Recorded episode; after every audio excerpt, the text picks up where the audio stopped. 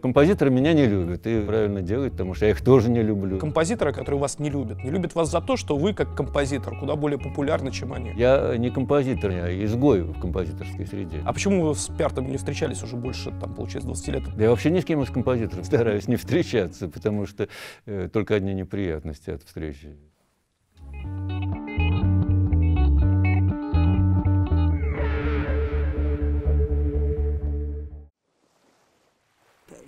Почему вы больше не написали ни одной книги? Я искал великую красоту, но я ее не нашел.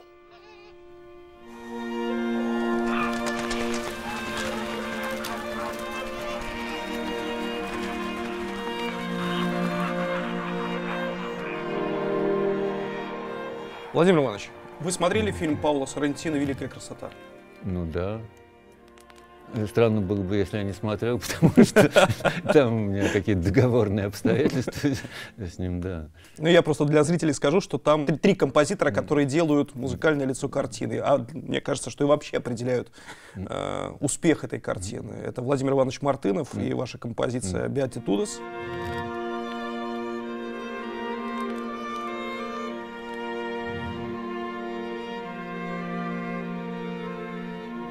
Пиарт на стихи Бернса. Да, да, да. Мое сердце в высоких горах.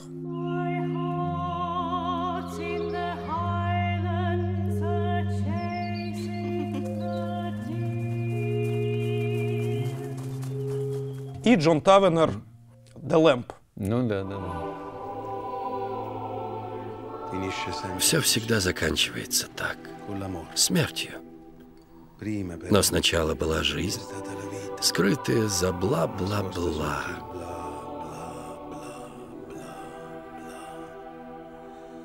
Вам понравился этот фильм?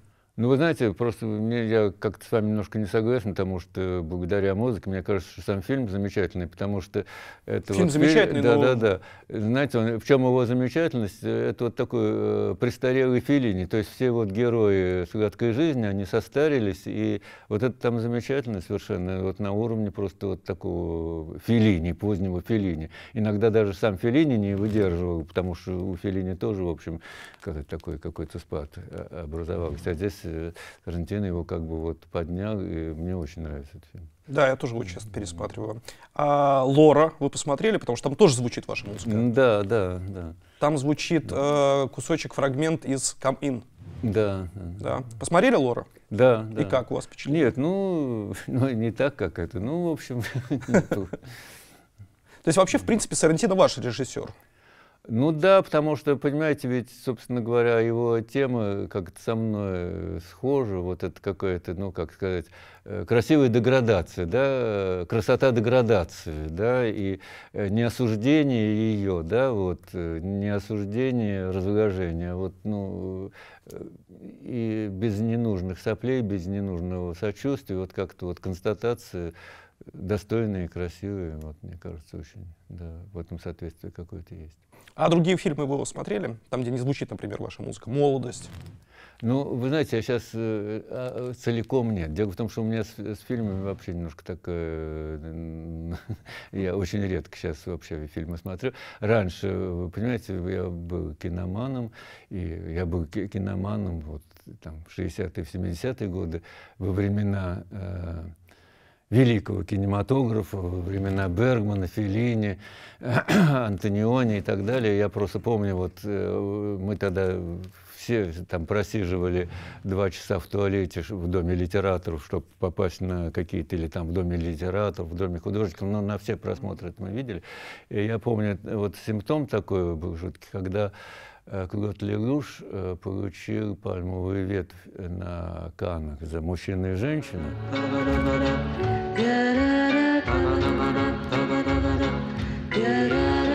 Это конец великого кинематографа. Все, кино можно кончать. Правда, там были, конечно, были еще после этого великие тоже фильмы и у Феллини, кстати говоря, и, э, и у Бергмана того же. Но это вот был такой симптом, когда вот э, мужчина и женщина Это какой, по-моему, 69-й год. Ну, уже все стало ясно с кино.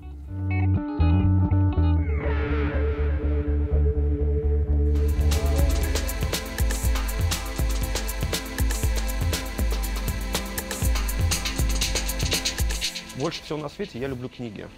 Поэтому главный магазин в моей жизни – книжный. А лучший книжный находится в Петербурге, на Литейном проспекте 57. Подписные издания. А если вы не в Петербурге, то заходите в интернет-магазин подписные.ру.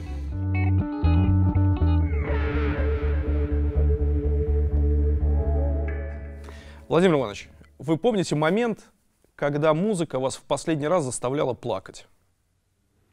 Ну, вообще-то я от музыки вообще-то никогда не строго разбираюсь. Но э, я понимаю ваш вопрос. Э, отвечу так, давно, я даже не помню когда, потому что уже где-то с 90-х годов э, таких прецедентов не было и не могло быть как бы. Ну, а какое-нибудь последнее, не знаю, живое исполнение или запись э, какого-то композитора, чего-то, что вот дыхание там на секунду остановилось, или вы там, для вас это было там каким невероятным чем-то открытием?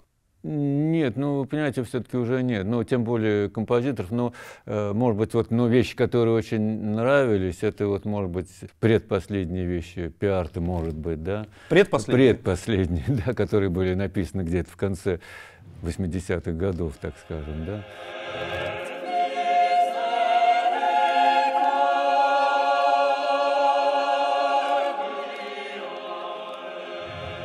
Вы знаете, нет, э, что меня э, трогает, вот действительно, и над чем можно там разобраться, иногда, когда э, видишь старые записи, там, King Crimson, то есть вот видишь, вот, вот да, это да, это может быть.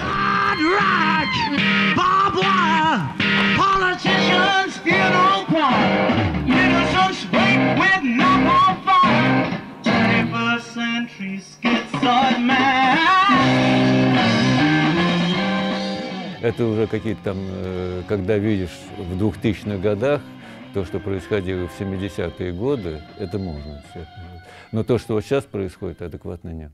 Понятно. Ну, вы, вы сами сказали уже про Пиарта, теперь я буду mm-hmm. спрашивать про Пиарта. Да. А вам понравилась та симфония, которую он посвятил Ходорковскому? Лос-Анджелесская.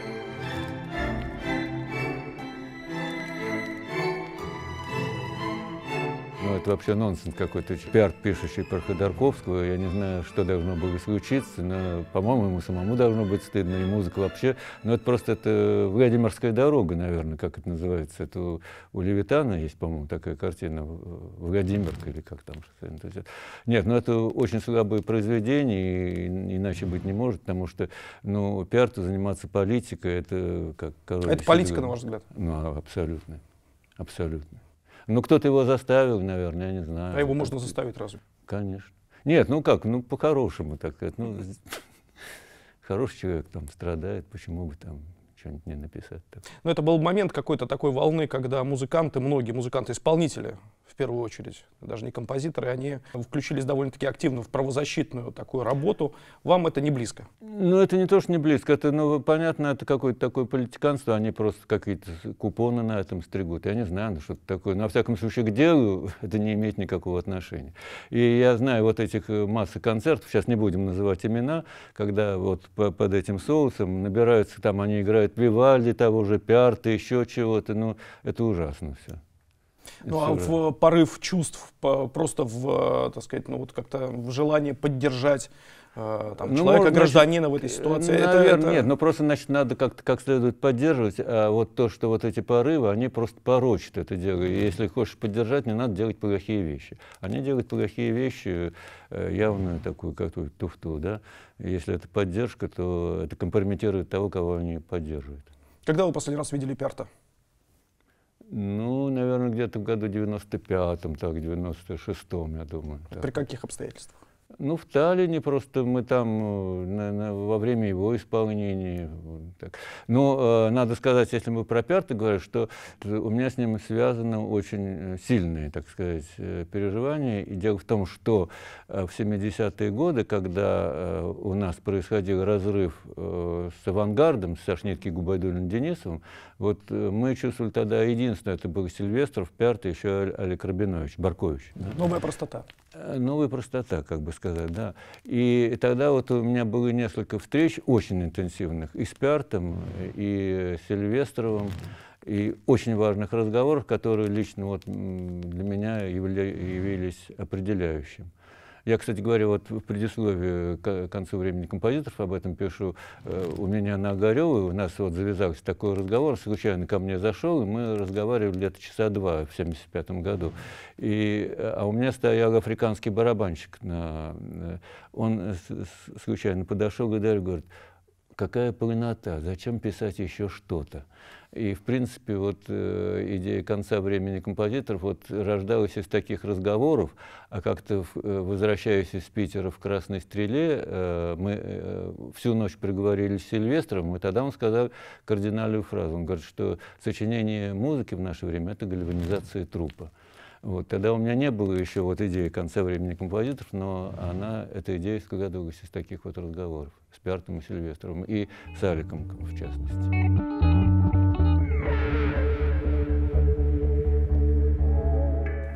Вы в предисловии к переизданию «Конца времени композиторов» пишете, что Пиарт на вас обиделся. Так вам, по крайней мере, нет, кто-то, не, он, кто нет, рассказал? Нет, нет, он не обиделся, он просто... Э, нет, э, неправильно, э, просто если вы правильно читали. Э, я ему не нравился как композитор. Он, э, у него не было причин на меня обижаться. Э, просто Валер Афанасьев, мой друг, э, пианист, как, да, пианист э, на каком-то фуршете он подошел и сказал, а вы знаете, что Мартынов вас любит как композитор? Он говорит, не могу ответить ему взаимность.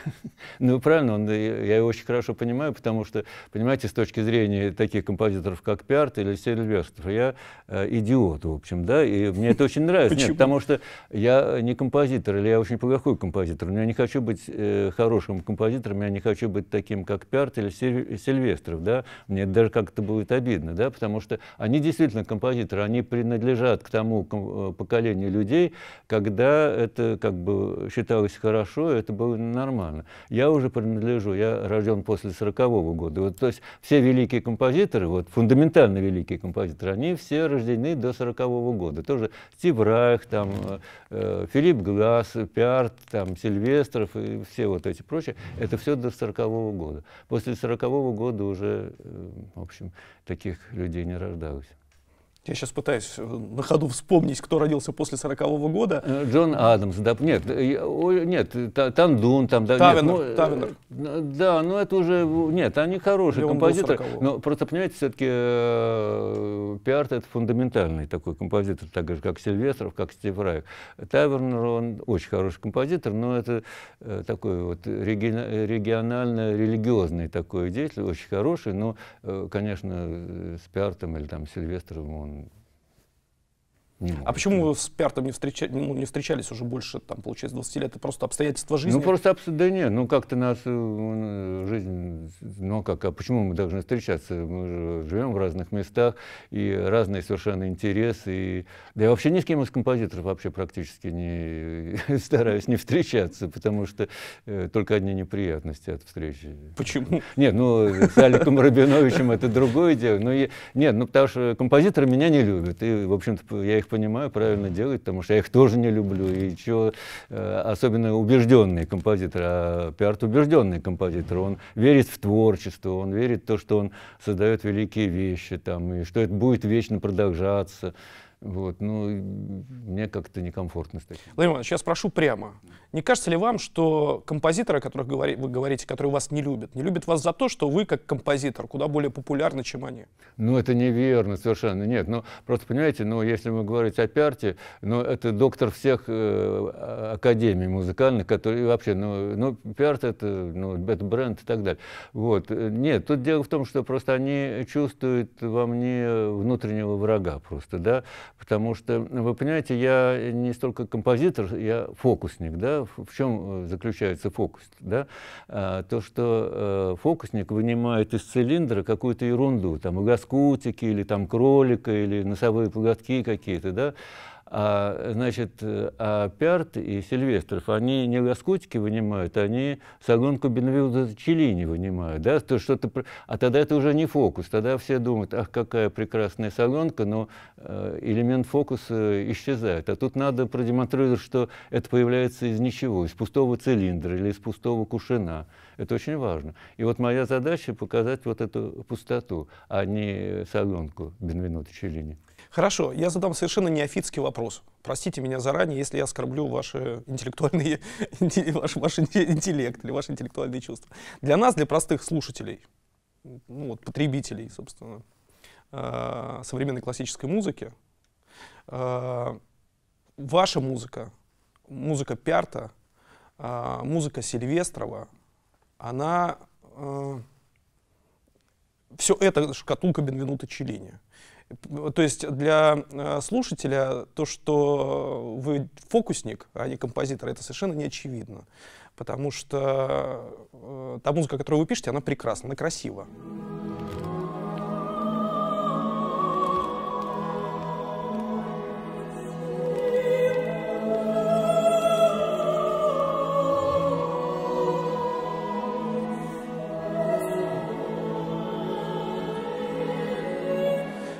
Вас мнение слушателя, оно вообще как бы не волнует? Нет, как, вот даже очень волнует. как не волнует? Нет, но, но волнует может не, не сразу. Просто мне вы задаете сложный вопрос, потому что, естественно, композитор, который создает продукцию, он должен быть взволнован мнением слушателей. Но э, сейчас я немножко уйду от вашего первого конечно, вопроса и скажу, что э, другую вещь, что, понимаете, значит, вот в моменте э, вообще вот какого-то такого творческого процесса есть один момент, э, совершенно ни с чем не сравнимый. Это, это тот момент, когда приходит идея сочинения, вот идея еще не оформленная. И, и э, все остальное уже начинается порча этой идеи, да, когда вот ты начинаешь оформлять, там уже приводить партитурный вид, работать над записью и так далее. Но вот этот момент, этот момент самый счастливый, он не сравнится ни с каким успехом, ни с какими э, деньгами, ни с каким вообще вот аплодисментами, даже ни с каким мнением таких вот мной уважаемых и мной любимых людей, как Пярт или Алик Рабинович, да.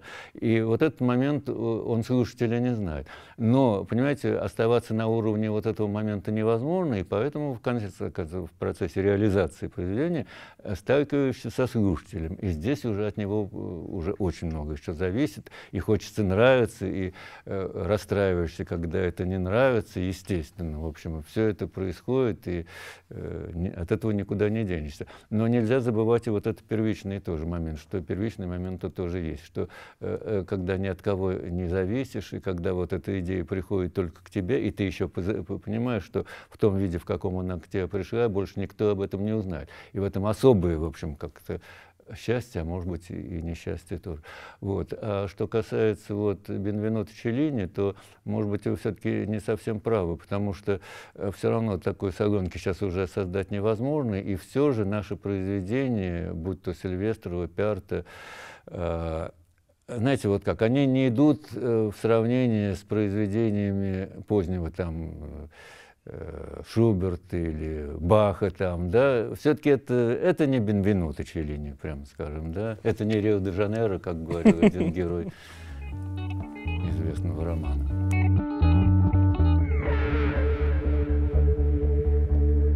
Какое у вас любимое произведение Перта?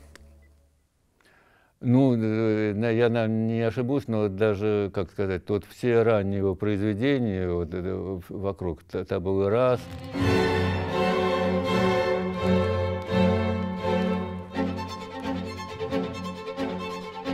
Триума и, конечно, страсти Пиану. Все, что он делал в 70-е годы, э, это аб абсолютная вершина. К сожалению, дальше пошло, в общем, несколько хуже, и он это, в общем, сам признает, и, кстати говоря, э, даже объясняет иногда, почему это происходит, потому что человек, достигший вот такого брендового уровня, он начинает быть обязан соответствовать этим брендовым уровню, и, в общем, там... Э, он что, это признает? Э, ну, говорю, в общем, так, говорю. Понятно. А у Сильвестрова что вам больше всего нравится? Ну, я бы сказал тоже, вот, знаете, вот эти э, вот вещи, ну, наверное, тихие песни, прямо вот скажем.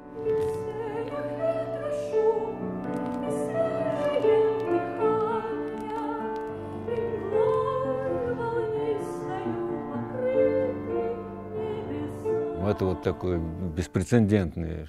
Ну, симфонии, конечно, его тоже. Ну, вот, наверное, э, еще более ранние вещи. Вот э, драма, мистерия, вот это соната для скрипки. Ну, вот, опять-таки, это вещи 70-х э, годов. Вообще, вот середина 70-х годов, 80-е годы, это, я считаю, ну, наверное, так оно объективно есть. Это последний пик вот, всех композиторских достижений. А потом все несколько пошло вот под сурдинку. И даже у таких вот метров, которые достигали вот таких вот каких-то манбаганных высот, очень многие признавали, даже вот такой титан, в общем, да, авангарда, как Лигити, он тоже в, в, в начале 80-х годов говорит, что вот этот э, кризис, который к нам всем подкрадывался, вот наконец он вот дал о себе знать. В общем, это, ну, Булес вообще перестал писать, вы меня извините, да, э, где-то там уже с 60-х годов.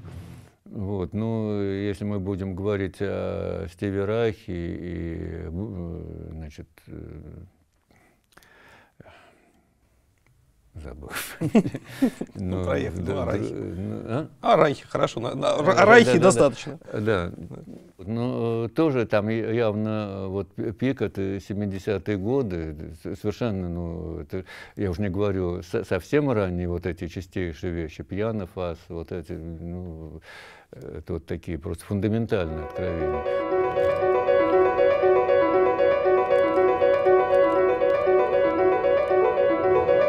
Ну вот, может, последние такие тоже замечательные вещи, это Different Train там, да?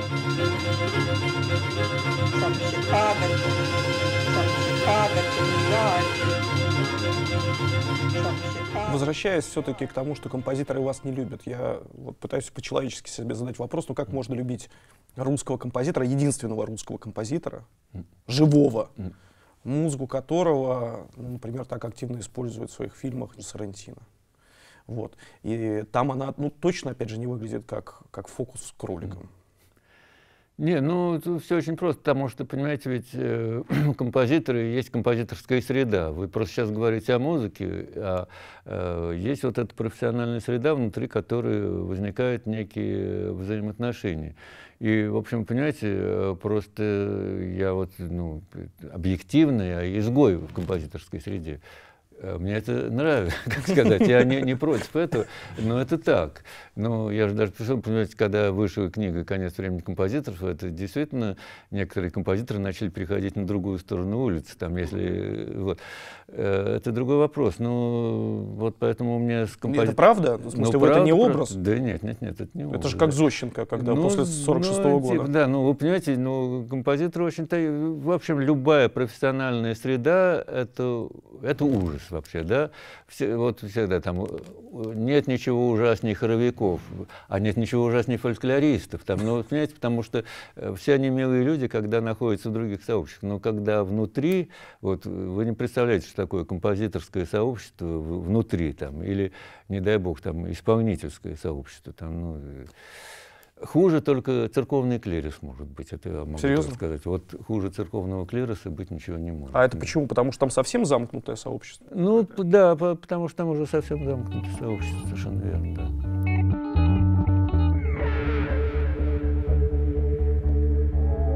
Я хочу тогда спросить про советское время, э, время, когда вы учились в консерватории mm-hmm. в Московской. Mm-hmm. Э, вот тогда отношения между композиторами, они были приблизительно такими же, как вот вы описываете нынешние?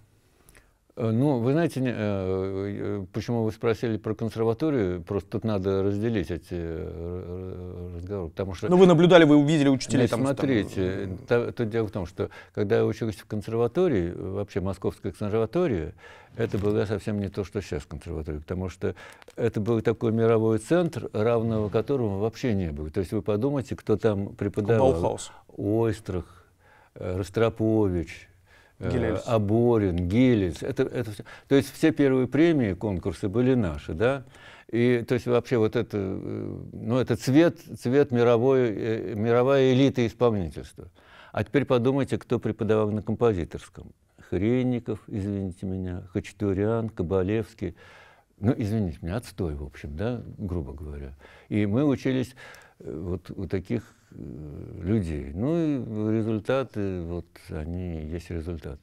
Вот, и поэтому, конечно, понятно, что, э, причем э, исполнитель, э, э, вот, пианист или скрипач, он обладал полной свободой творчества, потому что ведь э, советская власть, вообще вот партийная, так сказать, вот эта, так сказать, идеология, она не имела возможности вмешаться в исполнение Бетховена, Брамса, Листа, да, то есть там была полная тв свобода творчества, и поэтому они действительно были на уровне мировой, вот на, на мировом уровне исполнительского искусства, это точно совершенно как бы э, совсем другое дело в композиторстве, да, там нельзя было ничего вот, допустим, уже не дай бог додекафония, это буржуазные идеологии там, или алиаторика какая-нибудь.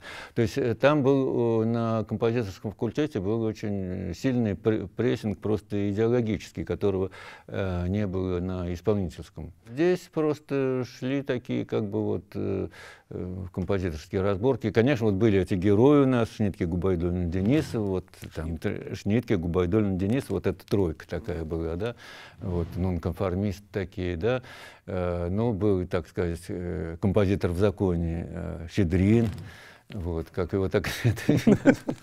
Ему можно было писать додекафонию, его даже э, додекафонические опусы э, Щедрина покупали в этой самой в министерстве.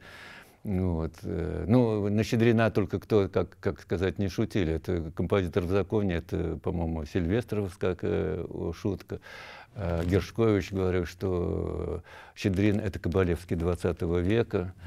А Волконский вообще говорил, что это Щедрин Плесецкий. Э, ну, в общем, там, конечно, много чего было. Ну, вот так композиторы друг с другом, в общем-то, общаются. Хорошо, но в том числе там же преподавал человек, о котором вы высказываетесь исключительно в восторженных э, да, это, тонусах. это да, Николай да, Сидельников.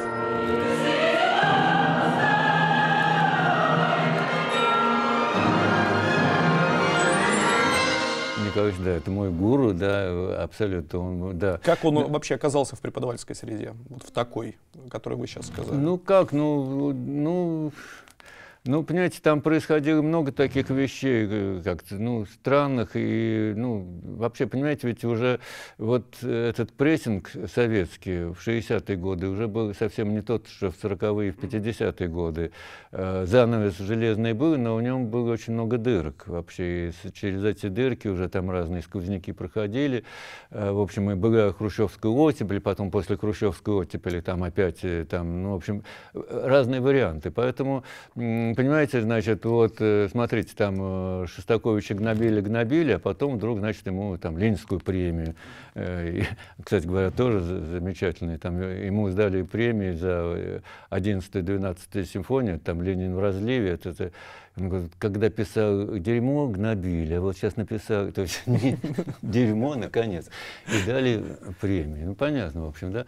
Вот, поэтому происходили... Но самое главное, что э, э, когда я учился у Сидельникова, в консерватории это было уже все не то. То есть основной вот импульс э, того, что я от него подчерпнул, и то, что он мне дал, это все было до консерватории.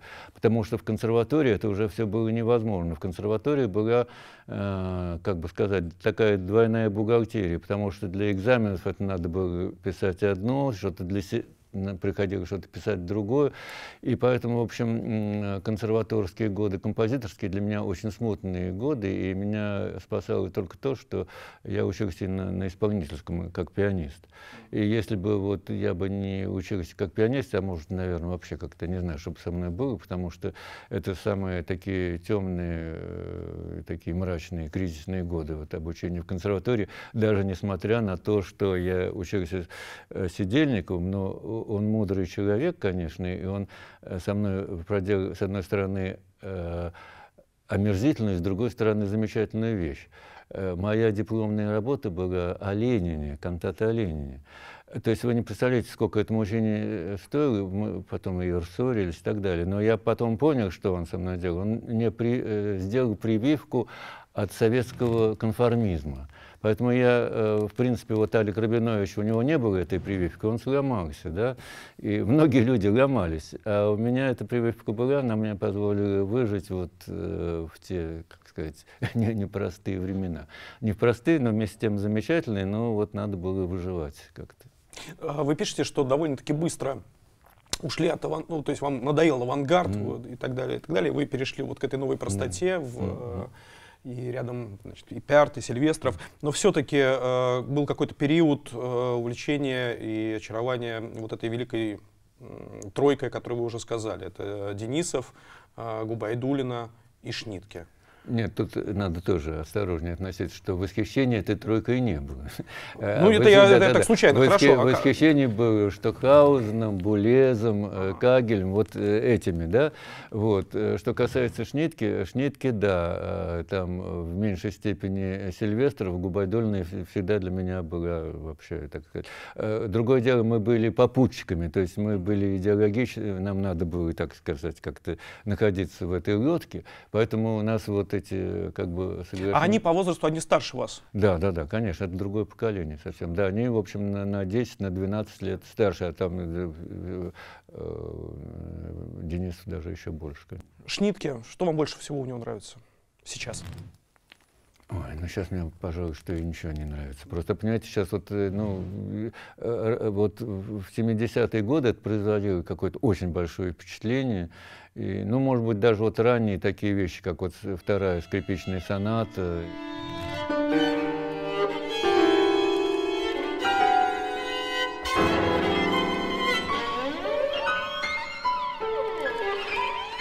Я вам сейчас вот скажу откровенно, это не только про Шнитки, да, или про Денисова.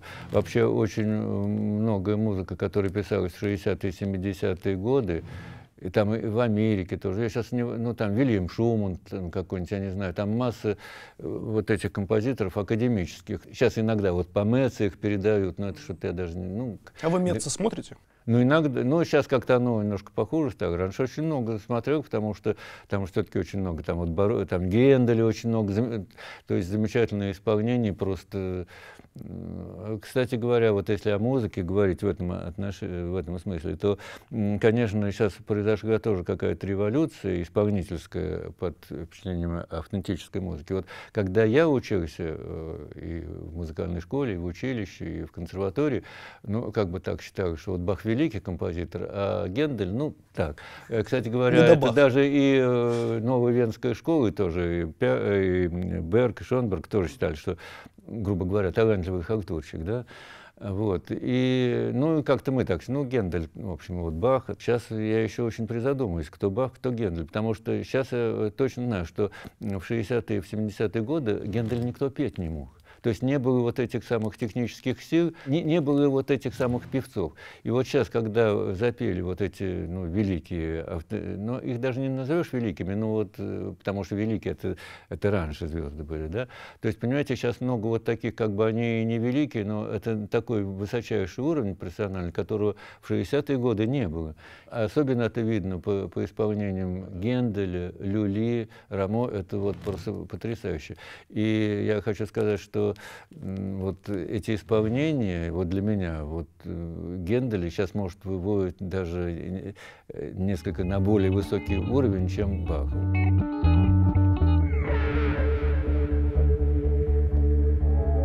Вы сами упомянули фамилию Рамо, я не могу теперь уже не спросить. Э, ну, популярная очень пластинка, которую записали, э, записал Теодор Курензис э, «Музыка Этерна» с музыкой Рамо.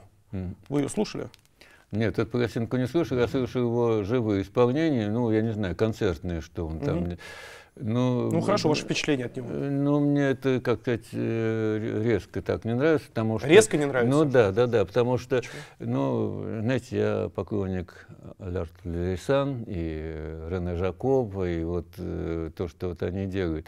Э, э, просто, понимаете, действительно, э, мне кажется, что здесь вот что Куренди сделает, он вообще, он большой артист, но он все превращает немножко в такую, как сказать, популярность такую, да, то есть э, все-таки там вот барочная музыка это рафинированная музыка прежде всего, да, и тут э, нужен какой-то аристократизм, аристократизм и, э, понимаете, тут, наверное, еще чисто увы, надо сказать, такая вещь, э, какая-то национальная генетика. Все-таки э, русский, русский менталитет, он не способен вот сделать то, что Рене Жакоб, и вообще вот ту автентику барочную. Они могут делать совсем, мы можем делать совсем другие вещи, но вот эту барочную автентику все-таки это надо делать не, не с русскими исполнителями, мне кажется. Ну, хорошо. А, если попытаться объяснить популярность Курензиса сегодня, ну, сумасшедшая популярность, а, это только потому, что это шоу? Нет, нет, нет, он все делает исключительно правильно. Он выбирает правильно э, репертуар, он выбирает правильных авторов, он выбирает правильную музыку и выбирает правильную стратегию. То есть это беспроигрышная э, совершенно вещь. То есть э, он делает то, что надо делать. А то, что он делает с неборочными композиторами, я не знаю, это Чайковский, Маллер, 20 век. 21 век, как вам это? Мне кажется, что Малера тоже уже русским музыкантам лучше, наверное, не браться все-таки, да, потому что Малер это, ну, Чайковский, он и есть Чайковский, да, вот, что касается таких, просто, понимаете, ну, э, откровенно говоря, сейчас происходит такая деградация, что уже и немцы этого не могут делать, да, сейчас вот Арнал Моти там что-то говорил, я не вижу разницы между Берлинской филармонией и Ля Скалы. То есть, понимаете, деградируют все оркестры, и это еще Альфред Шнитке уже больной говорит, это я его уже тогда не видел, но мне э, Юрий Петрович Любимов, говорю, который там с ним, он говорит, он говорит, Юрий, что произошло с немецкими оркестрами, что происходит с немецкими оркестрами? Вы понимаете, вот это падение э, культуры вообще вот оркестровой, оно уже, вот, ну, это много, можно многому чему объяснить, это усечение культурных субсидий и так далее, и так далее, и тому подобное. Э, просто могу сказать такую вещь. Вот, значит, где-то вот у меня это исполнение Витанова э, с Лондонским филармоническим оркестром, где-то восьмой, восьмой год, да, в 2008 году. Вот, потом спустя где-то вот прошло 10 лет, я не помню, какой-то 15-16 год мы в Лондоне с Таней были, и нас Володя Юровский приглашает на, на седьмую симфонию Малера я не узнаю этого оркестра. Но я ему как бы ничего не говорю, а Таня у меня более такая нестительная. Она говорит, вообще, что происходит? Вообще, как, как так? Он говорит, а что я могу сделать? Он начинает перечислять там урезание, э, значит, там эти репетиции, профсоюзы и так далее. И вообще, видите, там одни японцы сидят в оркестре, да?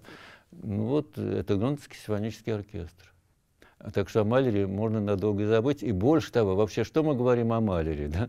Э, в общем, э, вот эти три тенора великих, да, ведь когда они спели вот это, да, они что сделали? Вы они... имеете в виду повороте да, да, да, Доминго? Да. Они вбили осиновый кол вообще в сердце академической музыки. После них можно забыть, что вообще есть там Бетховен, Малер и так далее. Можно вот, ну, что-то еще можно там делать.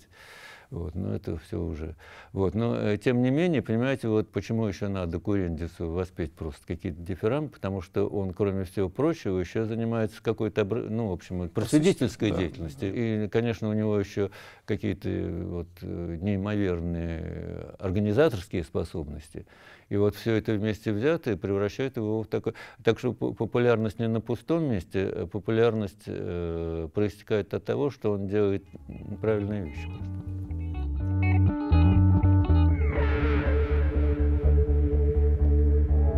Партнер этого выпуска еще не Познер, сеть арт-маркетов «Красный карандаш».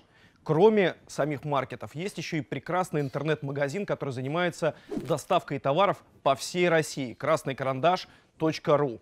Если вы занимаетесь искусством, если вы любите рисовать, если вы занимаетесь дизайном, здесь есть все для вас.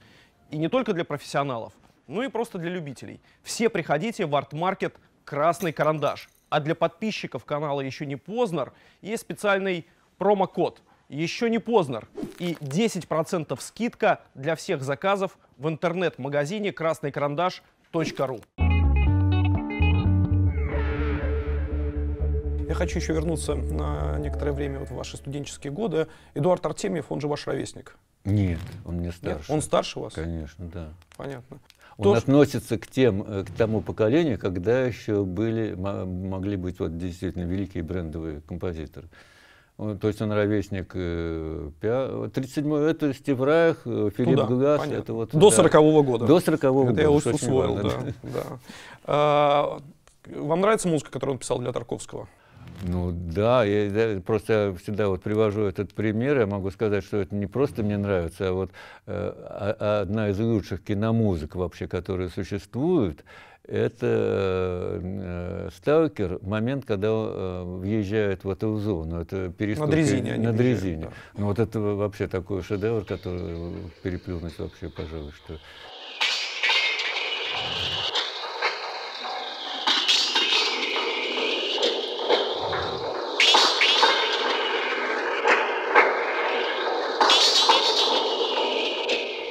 моя гордость заключается в том, что в «Сталкере», э, может быть, вы не знаете, Нет. я играю на флейте. Да, да ладно? Вот, да, это мое соло, да.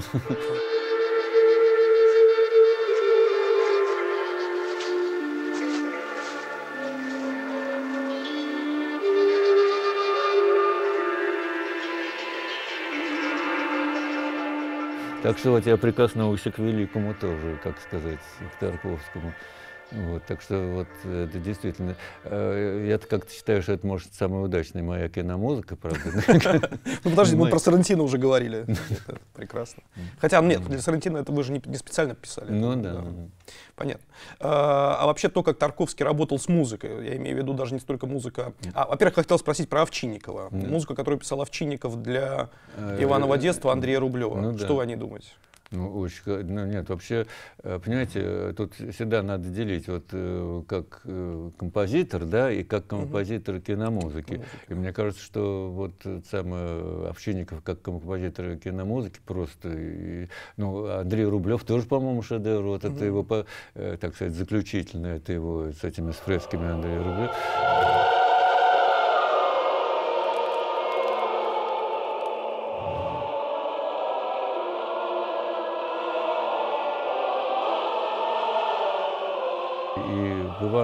Иванове детстве, ну, тоже, кстати говоря, очень удачен. Но, в общем, э, э, мне гораздо больше нравится то, что он сделал у Кончаловского в этом самом, в дворянском гнезде.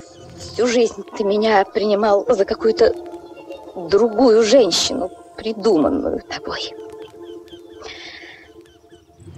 Ты Россию себе выдумал.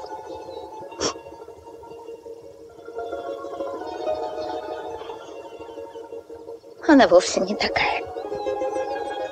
Вообще, понимаете, значит, если мы будем говорить о киномузыке, то бывает так, что э, композитор не самого первого ранга э, достигает каких-то неимоверных высот. Вот это можно сказать про Нина Рота, да? Ну, как вот если вы будете слушать его произведение, ну, как бы, ну, то, что он сделал восемь с половиной, без его музыки восьми с половиной просто вот это точно сказать не, не будет, да, без, без финала Нина Рота.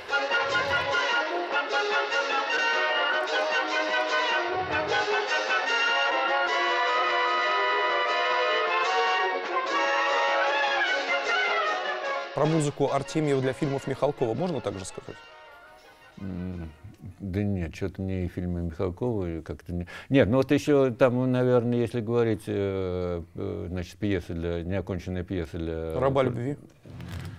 Ну, пожалуй, да. Но просто, понимаете, значит, там, э, там есть одно такое... Кстати, очень, да, это удача. Но, понимаете, ведь там еще какая интересная вещь получилась в 70-е годы ведь это ну, все потом переводилось в моно, да? Угу. И вот когда мы писали в 70-й год, то есть ведь сначала все писалось на стерео, а потом, значит, это уже моно. И когда вот там все собирались, значит, там режиссер, звукорежиссер, он говорит, а теперь послушаем музыку последний раз. Дальше идет вот, ну уже там э, в последних фильмах там у него все в порядке, я имею в виду, там тоже лондонский симфонический оркестр у него, и там записи, там разные фантастики у него уже происходят. Но вот в «Рабе любви» э, все-таки это фантастика, то есть музыка замечательная совершенно, но вот это индустриальные качества там немножко, конечно, не... Испугались. Его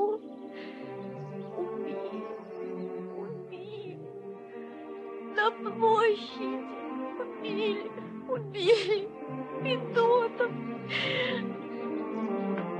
А!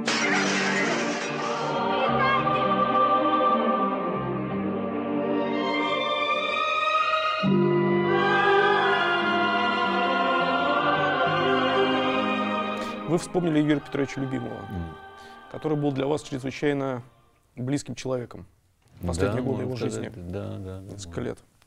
А, ну, не знаю, не хотите, не отвечайте, потому что в своей книге, в последней, вы на этот вопрос, вы говорите, что, может быть, когда-нибудь я там это расскажу и так далее. А, я хочу спросить про ситуацию, про тот момент, когда Юрий Петрович был вынужден покинуть театр на Таганке. А в этот момент вы уже с ним довольно-таки много работали и писали для его спектаклей. Что там вообще происходило все-таки? И с ним как он это переживал? Нет, ну, э, ну п- понимаете, я все-таки об этом... Потому что э, были рядом, как бы, Я довольно как-то, ну, не то, что много пишу, я все-таки об этом пишу, просто, э, понимаете, э, ну, то хамство, которое происходило с- вот, со стороны трупы, это себе трудно представить. Я же там сидел вот на этих репетициях вынужденно, да, там как композитор, и видел, как относятся э, артисты к Юрию Петровичу, да. Вот, это ужасно совершенно. Но, э, но вообще он как бы даже с этим смирился, но в конечном итоге там просто пошли открытые хамства, то, что произошло там в Праге. Там, На гастролях, да. На гастроли в Праге, да, это произошло публично. Они отказались от, от мастер-классов, пока им не выплатить там гонорара. То есть, э, понимаете, я просто...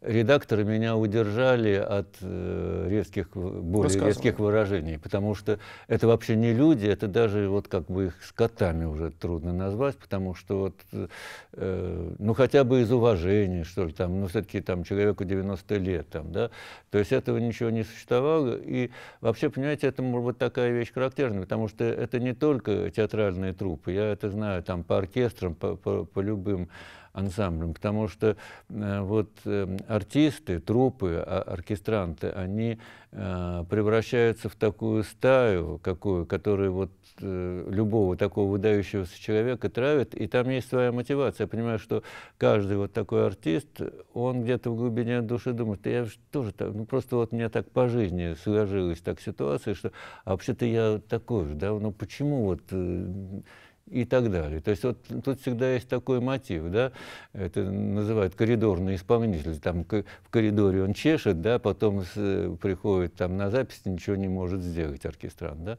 вот, но он уверен, что он может, да, потому что он в коридоре это все чешет. Вот, э, понимаете, я вот могу сказать, это очень непопулярная вещь, но э, присутствую во многих вот этих самых коллективных, та- вот, э, был свидетелем того, как вот происходят эти вещи между руководителем и э, там, труппой, или между руководителем, вот э, то, что произошло между Васильевым и чи- чиновниками, да, а, Ну, в общем, у нас это вот приводит к, тра- к трагическим таким последствиям. Вот, и просто и Васильев, и, и Любимов это два, может, наиболее выдающиеся такие, да, брендовые э, люди, которые, в общем-то, трагически кончили. А обоих выгнали из созданных ими театров. Причем такое улюлюканье, причем еще э, как бы под свинские статьи, там, я сейчас не буду там писать, э, говорить, что там это все есть в публикациях, значит, э, что люди позволяли себе, вот эти актеры, говорить по поводу вообще всех этих ситуаций, ну, ну это за гранью просто. Я не помню, чья это мысль, что кто-то кто из классиков сказал. Томас Ман, нет, не помню. Что стран- за люди эти актеры? да вообще лю- люди ли они? Да, что за люди эти актеры, да и люди ли они вообще. Это действительно так. Да.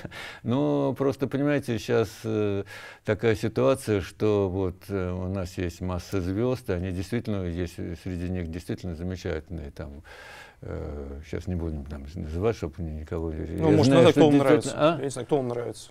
Из артистов, кого вы считаете выдающимися сегодня? Ну, Миронов там вот действительно, вот действительно такой замечательный такой вот человек. Ну, есть ряд вот э, актеров, но э, просто, понимаете, они сами по себе, выда- я имею в виду не то, э, немножко не то, вот э, э, ситуацию реперту- репертуарного театра, Театра, вот да. театр как организации, да, Мгм. Вот, это, это совсем другое дело. Это, совсем, это вот как клирос, в общем, да, вот и там уже начинаются свои дела, в общем. Ну, я не могу, я пытаюсь себе сейчас представить вообще, что, конечно, чувствовал Любимов. Вот это вот последние, последние как? Ну, дни, нет. месяцы, год там своей жизни. Ну как, ну просто, понимаете, ну, скажем по прямым текстом, они его свели в могилу просто, да, если бы нет, он бы... там Ну, этот театр прошел- просто нужно снести тогда, мне кажется. Как? Сравнять с землей. Нет, ну как, ну видите, он процветает, и там Апексимова там замечательно себя чувствует. Да нет, там все... Нет, ну просто, понимаете... А кто-то из тех, кто, кто, кто его травил, там, они сейчас работают там? Уже, понимаете, да уже много перемерло там людей, там, в общем, там... Ну, просто, понимаете, вот э, там одно из Э, из самых таких вот э, предательств, там, Заготухин, когда стал главным, ну, это ни в какие, ну, как вот, ну, не, не будем никого судить, но, э, как вы думаете, мог относиться к этому любимому, да? Ну, в общем, просто понимаете, что, в общем, у него была, значит, одна кома, другая кома, в общем, ну, короче говоря. Хорошо, спасибо его. Томинус там пригрел в этом, в театре на Таганке. Действительно, вот. В Вахтанговском. В Вахтанговском, да, в Вахтанговском. Да, вот, то есть такой великий, замечательный поступок, и в этом просто ему надо воздать все, что возможно воздать. Ну вот э, сама Таганка, это, ну просто понимаете, вот есть такое слово «гадюшник», его мало. Вот, сказать, там надо что-то другое говорить. А с его женой вы сейчас общаетесь? Да, да. Она да. где живет, в Москве? В, ну, в Москве и вот в Будапеште. Ну, в Москве, в Москве, да, да, да. Как она себя чувствует сейчас? Ну, ужасно. То есть нет, ну как, просто понимаете, ведь э, все делается для того, чтобы вот стереть память Юрия Петровича вообще вот изо всех. Сейчас? Как, сейчас, да, да, да, да. да. Таганкой и, в том числе? И Таганкой тоже, да. И поэтому, естественно, она как, как жена, как ну, все у нее на глазах это происходит, в общем, и, конечно, ужасно.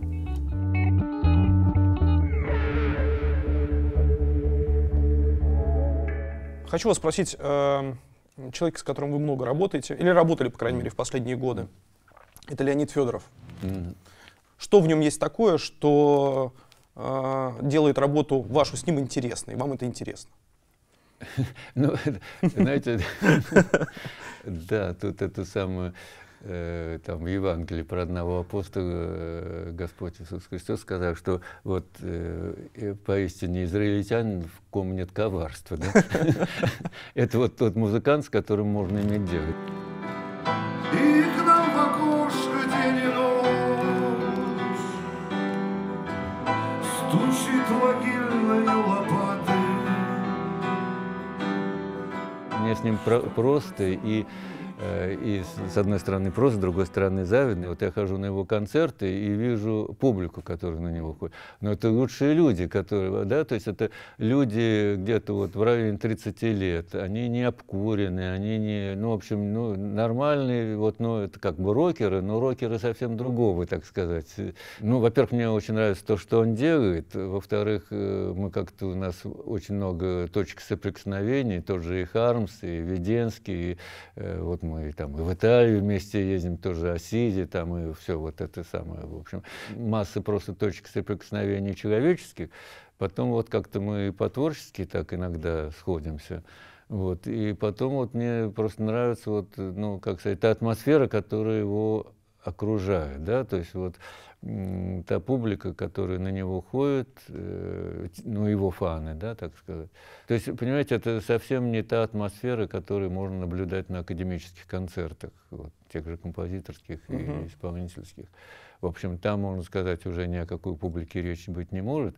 Это тоже э, те, кто ходит на Лене, это не совсем публика, да, это вот немножко действительно это какое-то сообщество людей, которые вот э, публикой даже как-то обидно назвать, да.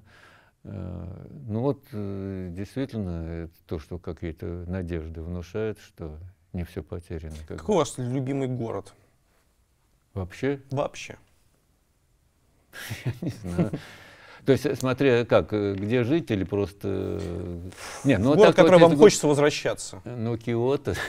Киото? Быть. Киото, ну, и, ну, вот в Асизе там всегда, там, или вот, Киото, Асизи, там как. Ну, это там жить, ну, возвращаться хочется, но жить, жить я не знаю, да, жить в городах не знаю. Вот если жить, э, где хочется возвращаться, вот мы там, у нас есть местечко в Неоскионе под Салониками, да, вот там, да. Но это не город. Это такая, как бы, рыбацкая деревня. А, ну, вы любите Италию? Да, да. Вы много об этом пишете. А, выбирая из трех городов, просто так, Венеция, Флоренция, Рим. Что вы выбираете? Ни то, ни другое, ни третье, а Сиену. А почему надо именно эти три, что ли? Ну, говорят, да, там, что вот много, как бы это сразу вычит, ну, как бы считывается человек. Но что очень они разные все-таки. По, по всему. Ну, Сиена не подходит. Хорошо, пускай будет Сиена. Пускай будет Сиена.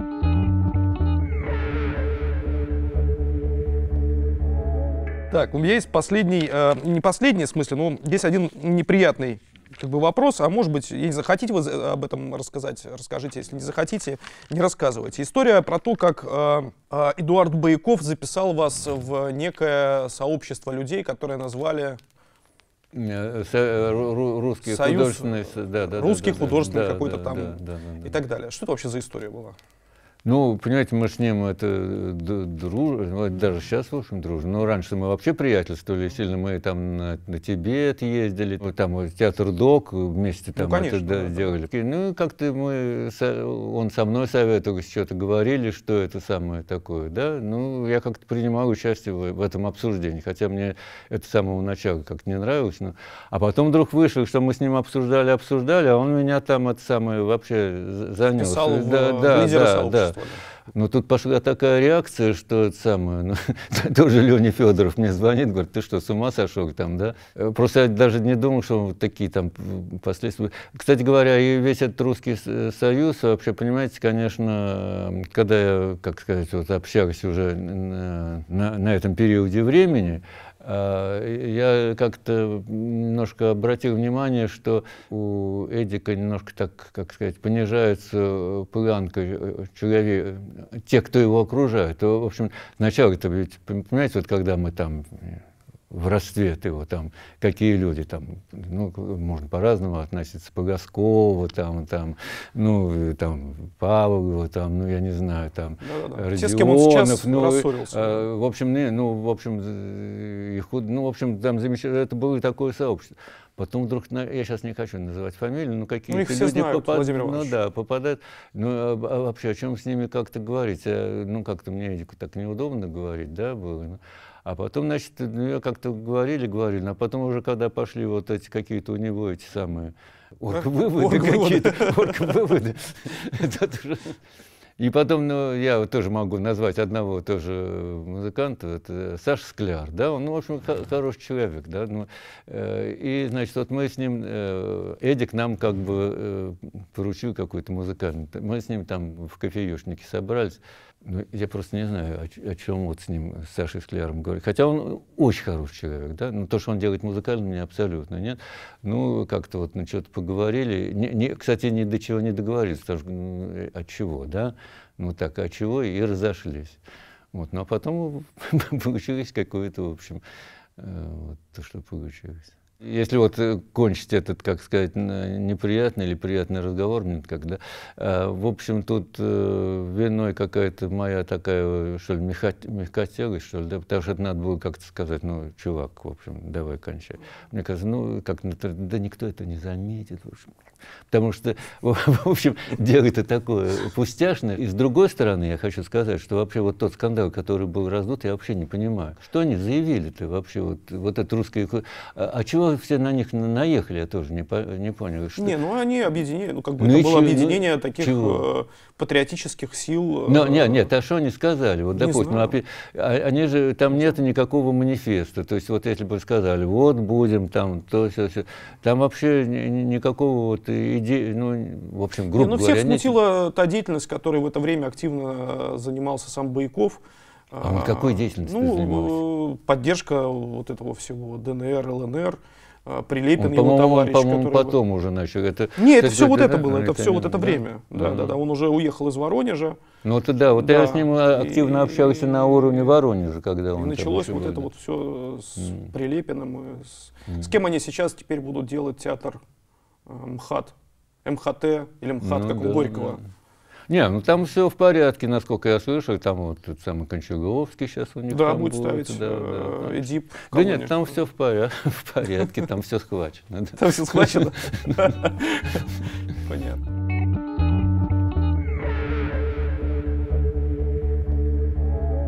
Дорогие друзья, наш традиционный конкурс. Оставляйте ваши вопросы в комментариях к интервью с Владимиром Ивановичем Мартыновым. Автор лучшего вопроса получит любимые книги Владимира Ивановича. Первая. Книга «Перемен». Книга номер два. Это «Опыты» Монтень. А, Джеймс Джойс «Улис». А, книга номер четыре. «Данте. Божественная комедия». И книга номер пять. Это сборник стихотворений Велимира Хлебникова.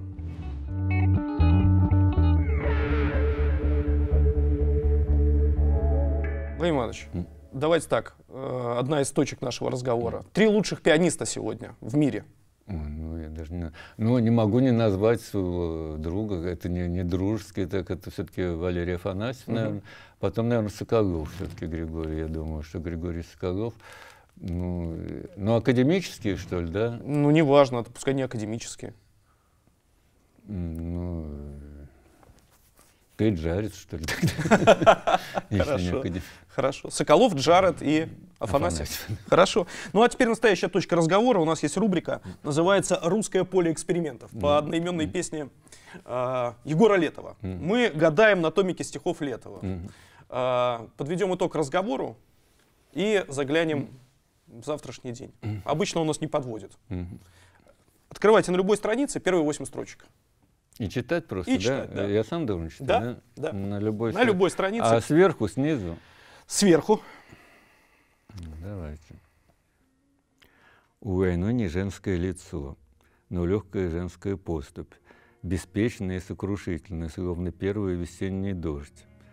Спелая рожь горит, полыхает во мгле. У войны не женское лицо, но женский лукавый смех, лукавый, задорный и радостный, словно первый весенний гром. Белым крылом надежда мелькнула вдали. Ну, наверное. Спасибо, Владимир Иванович. Спасибо огромное. Все? Спасибо. Спасибо. Спасибо.